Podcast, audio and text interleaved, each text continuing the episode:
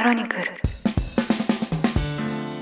経営中毒誰にも言えない社長の孤独この番組ではなかなか人に言うことができない社長の悩みについて語っていきながら大変だけどそれでも楽しい社長という仕事のありのままの姿をリスナーの皆さんにご紹介していきますこんにちは。パーソナリティ務めます、エッグフォワード株式会社代表の徳安聡です。よろしくお願いします。同じくパーソナリティを務めます音声プロデューサーの野村貴文です経営中毒第5回どうぞよろしくお願いいたしますで前回はですねあの原体験の話をしまして、まあ、創業者には原体験が必要であると。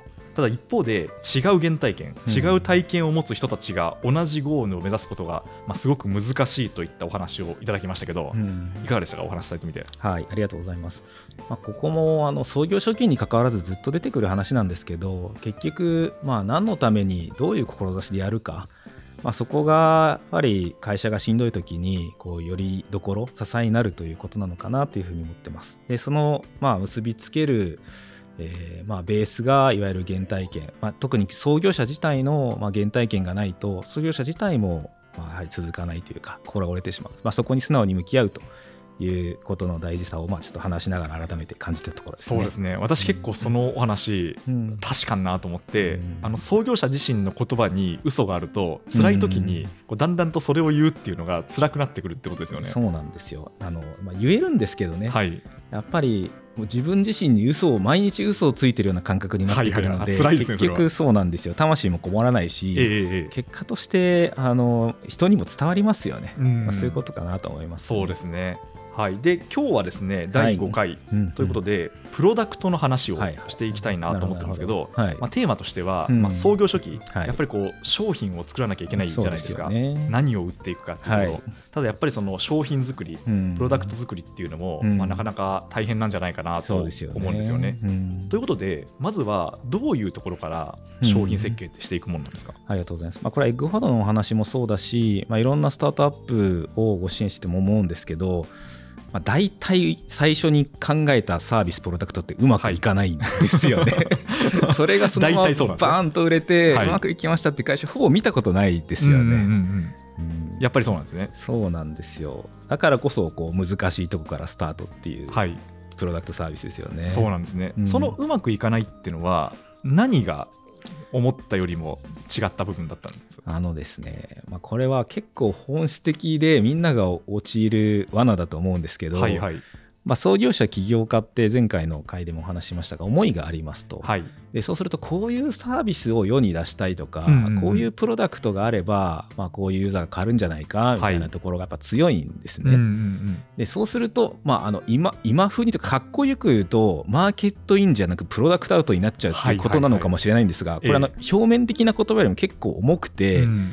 やはり既存のサービスとかプロダクトでは成し得ないようなことをやりたくて立ち上げようとしているので、はいまあ、どうしてもですねあのユーザー視点があの無意識的に抜け落ちていく、うん。えーちょっといくつかパターンがあります。あのた例えばあのエッグファードの悪い例 っていうとですね、はい きなり、前回もともとあの私コンサルにいたっていうお話を差し上げたんですけども、はい。まあ、コンサルファームって要はあの顧客に対して提案するときにやたらとプレゼン資料を作ったりするわけなんですよね。はいはい。でそれはあのコンサルティングというサービスを、えー売っていく上では、まあ、確かにあのそれは大事なアプローチなんですけど、えじゃあ看板がなくなってこういうサービスを例えばエッグファードでいくと人材開発のこういうトレーニングの今だないサービスを提供したいとか、うん一覧こういうプロダクトを提供したいって言った時にじゃあ30枚の資料とか50枚の資料ではい。1時間でプレゼンするって言っても、そもそも聞いてくれないんですよ。あの要はスタート地点が、はいまあ、あの創業前でどこかの会社にいる時っていうのはある程度興味があって問い合わせが来てたりとうんかすで、に過去売れてるものを、まあ、より攪拌していくみたいなことが多いんですけど、はい。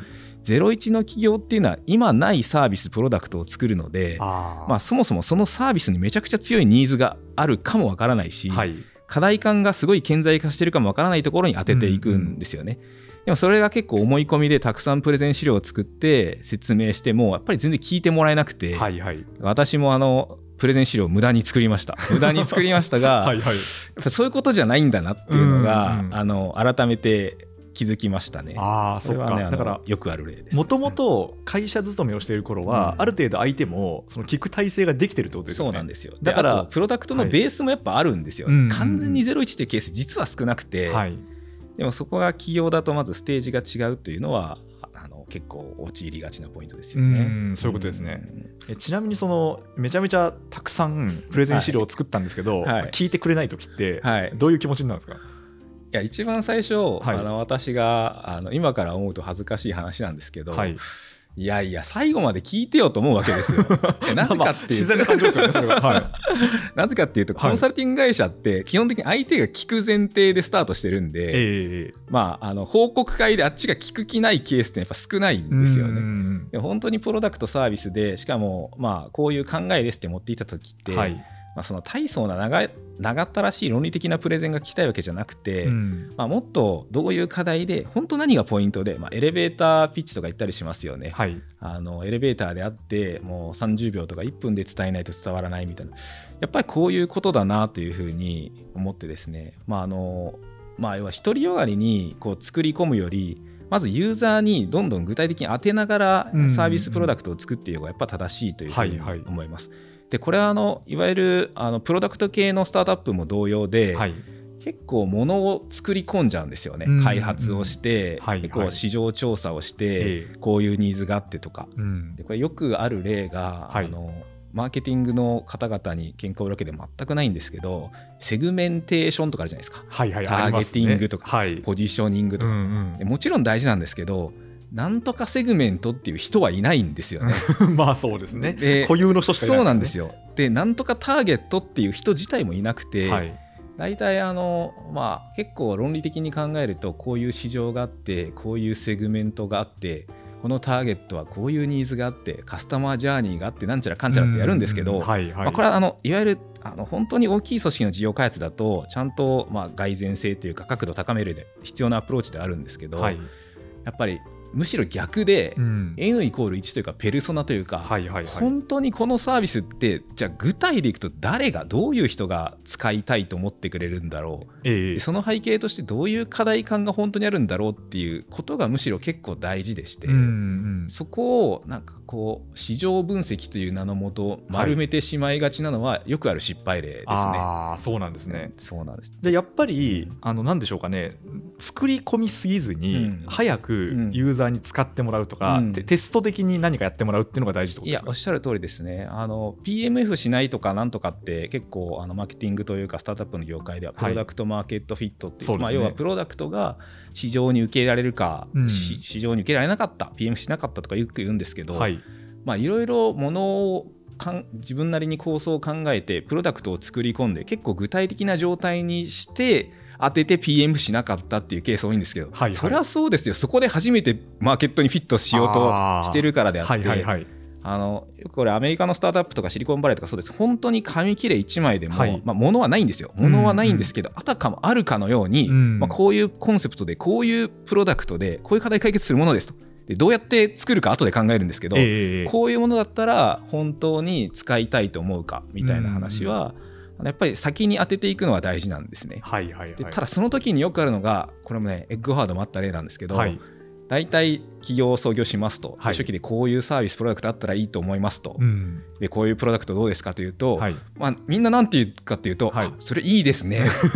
ああいいねいいね。あったらいいよねっええてええ。言うんです。はい。でこれに結構騙されちゃって、うんうんまあ、きっと野村さんもそうだと思うんですけど、はい。知り合いの起業家が思いを持って何かしらの課題解決しようとしてるプロダクトに持ってきたら、ええ。いきなりダメ出しって基本しないと思うんですよね。まああったらいいかな、うん。ないよりはあったらいいかなみたいな感じですよね。そうなんですよ。できっとリスナーの皆さんもそういう反応する方多いかもしれないんですけど、はいはい、違くてですねあったらいいなっていうことと、うん。お金を払ってまで使いたいかっていうのは、はい。もうなんか天と地ぐらい差があるんですよ。なるほど。そこに溝があるわけですね。もうそこにはですね、ええ。もうすごい断崖絶壁があってですね。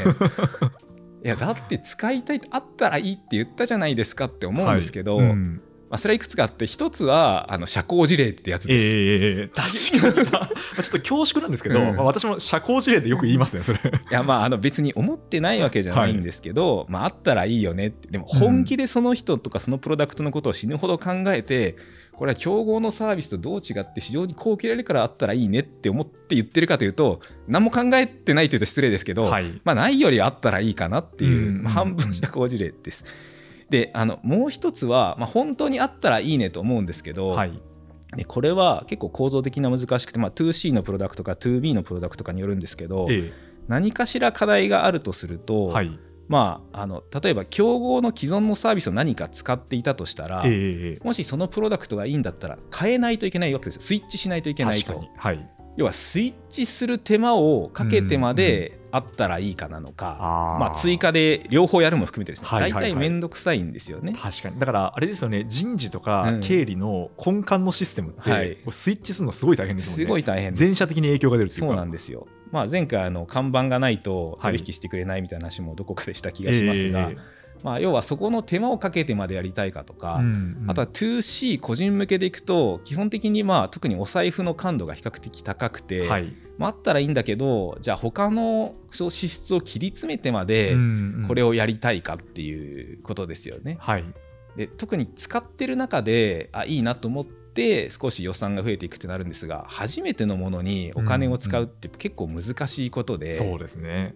しかもあの残念なことにあのユーザーの方々はあのそんなにプロダクトサービスのことを分かろうとしてくれないので、はいはい。当たり前ですよね。あの、え私もそうですけど世の中無限のサービスプロダクトがあって、えはい。わざわざ使ってないサービスをめちゃくちゃ知ろうって基本しないんですよ。そうですね。で聞くとまあ大枠いいんじゃね？あったら使うかもねというものの、はい。まあ、当然日常負荷に優先度が高い高いことがあるわけであって、ええあったらいいねに騙されちゃうんですよね。確かに。いやなんか今あお話を伺っていて、うん。若干ちょっと胃が痛くなってきたんですけど、うん。まあ、私あのコンテンツメーカーっていうか、うん。うん。まあ、こう音声だったり、うん。記事を作るうん。仕事をしてるんですよ。うん。で結構同じような感じで、うん。うん。自分がすごく思いを持って作ったコンテンツでも、うん。うん。こう読者さんとかリスナーさんからすると、もう圧倒的なワンオブゼムに過ぎない ですよね。ですよね。まあ、これはもう構造的にしょうがなくて、はい。ワンオブワンのサービスプロダクトなんて、まあ、このご時世ないので、うんうん。まあ、その中であえて、まあ、お金だけじゃないですよ。お金なり時間なり、い、ろんな説明コストなりをかけてまで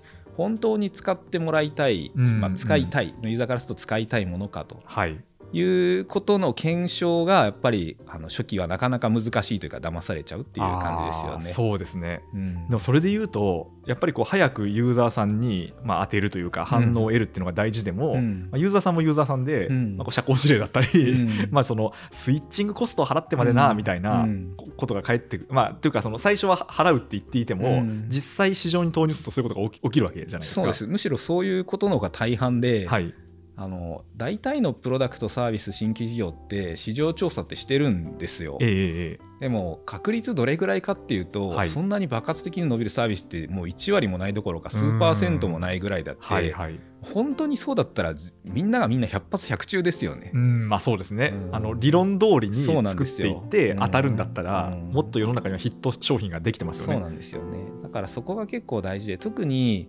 まあ大企業の新規事業開発とスタートアップのプロダクトサービス作りはまたちょっとあの思考性が違ってくるんですけど、はい。スタートアップの場合は要は最初お金がないのでいきなりめちゃくちゃマーケティング投資をするみたいなことっていうのはまあ構造的に難しかったりしますと、はい。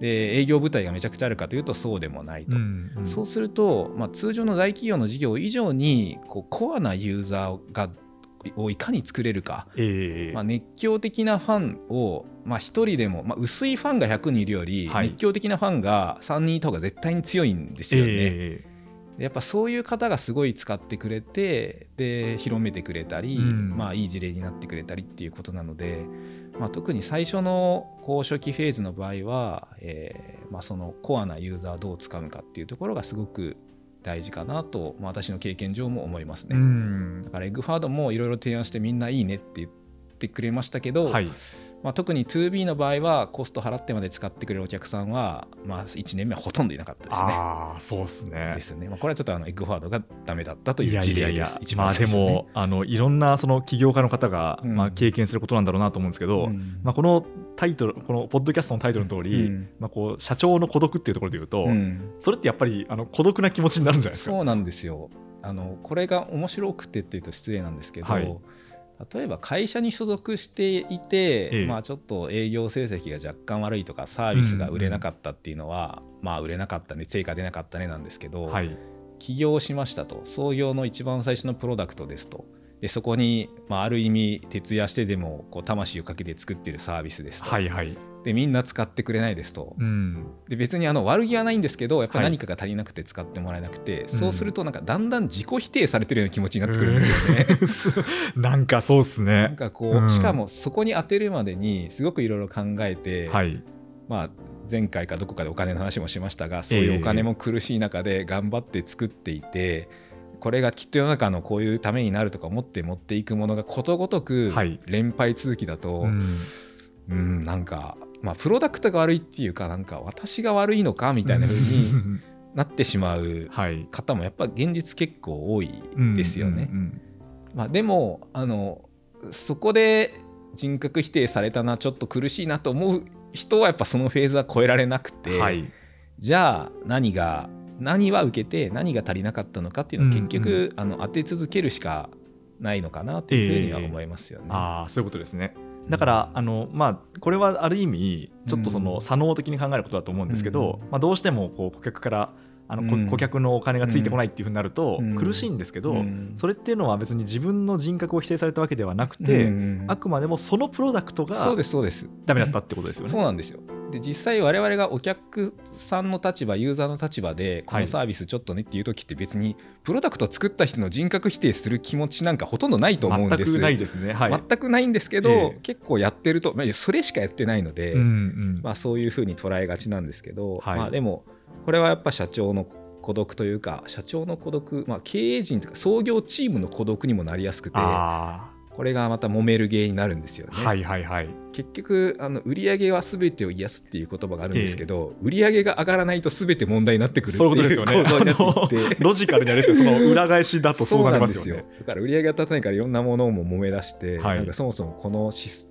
プロダクトがどうなんだいやもっと言うとこのビジョンがどうなんだみたはいいはいはい。な話にそこまでいくわけですね。まあなりかねないんですけど、ええまあでもやっぱ創業の初期からいきなりそのプロダクトがバーンと当たって売り上げがめちゃくちゃ立つっていうことの方がまあ稀なので、うんうん。まあ、そのやっぱり大事になるのはビジョンとかミッションまあ何の課題を解決するためのものなのかっていうものはもちろん大事ですしやっぱりあのプロダクトも考えてちゃちゃんと早めにユーザーに当ててはい。検証し続けて磨き込んでいくってう。んいうう、んうん。まあ、本格的に開発をブラッシュアップしたりとかサービスを練り込んだりとかマーケティングをすごく投下するってその後なので、ええまあそこの順番をあの間違えないようにっていうのは最初はそういうもんだと思って、うんあの孤独感を感じる必要はないのかなと思いそうですねますけど、もう予期しておいた方がいいってことですね。そうですねそういうことが起きるってこと。まあ、よくあのマンションの一室でみたいな話あるじゃないですか。はいありますねあ創業大そうなんですよ。はいで大体そうででマンションの一室から成功した話は、まあ、世の中たくさんあるじゃないですか。はい。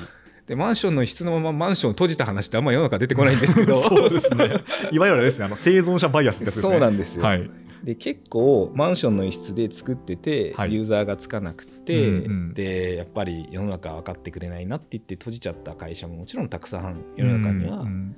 あのあるんです。はい。でもそのマンションの一室から出てその最終的にプロダクトが飛躍した会社との違いってスタートは同じようなプロダクトを開発したケースもすごく多いんですよね、はい。はい。多いんですよね。ちょっと固有名詞出すとあれですけど、ええ。あの実際すごく多くて、うんなのであのそれでも続けるビジョンとか信念といかにユーザーに当てながら早く解決していったかというか、うんやっぱりあのこういうプロダクトがあったらいいなってプロダクトアウトがあまりにも強いとやっぱりその壁を抜けられないケースは多いのかなとは思いますね。そういうことですね。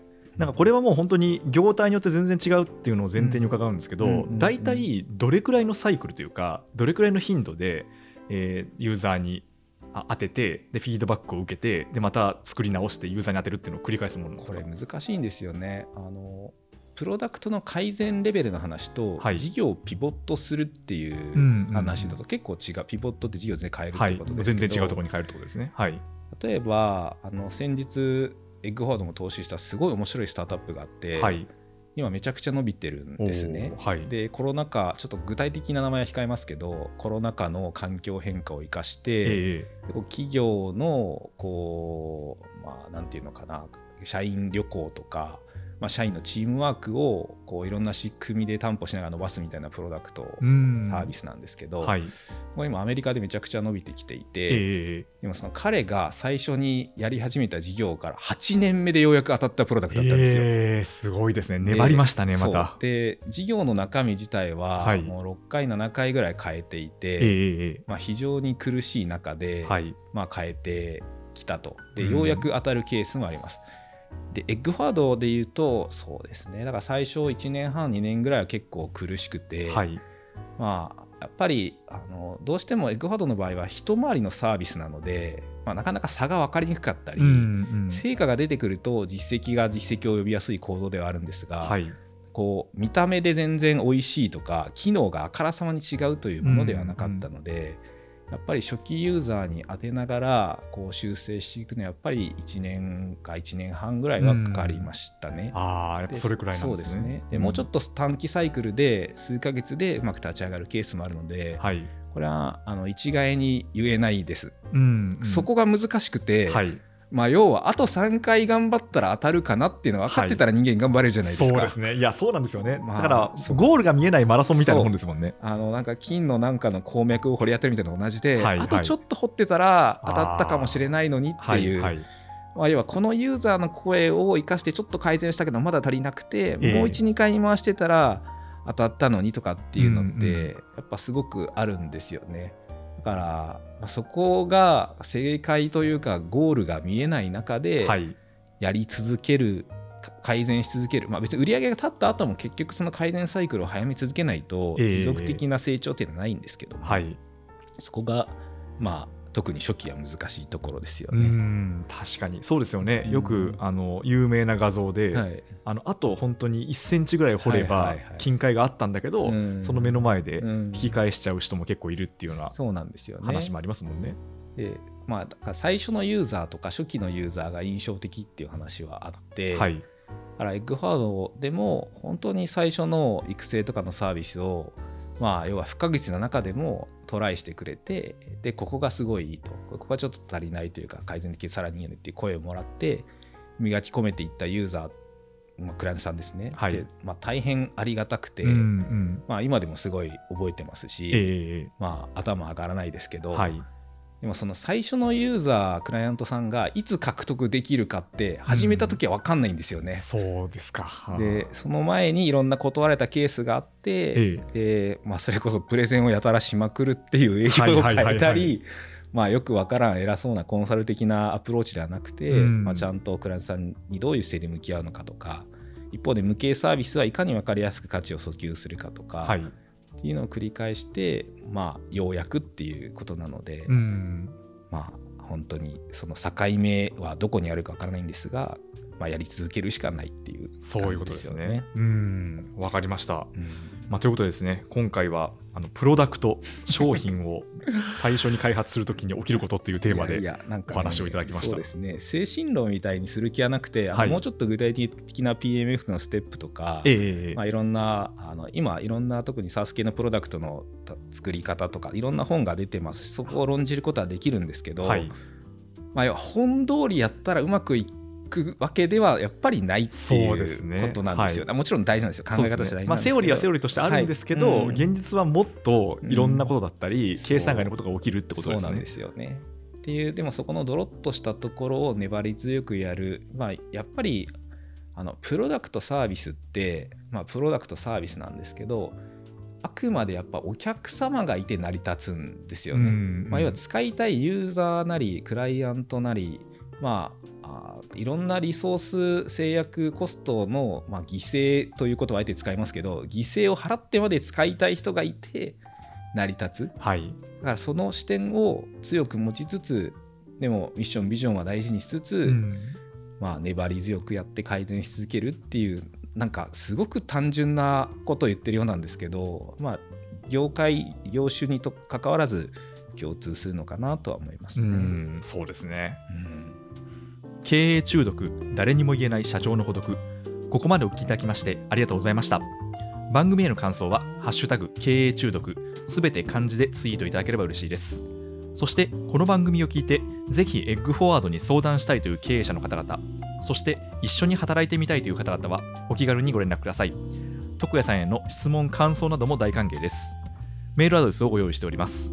info at mark eggforward.co.jp info.eggforward.co.jp です。番組の概要欄に記載がありますのでそちらをコピーしてお使いください。この番組は毎週2回配信されます。それでは次回もどうぞよろしくお願いいたします。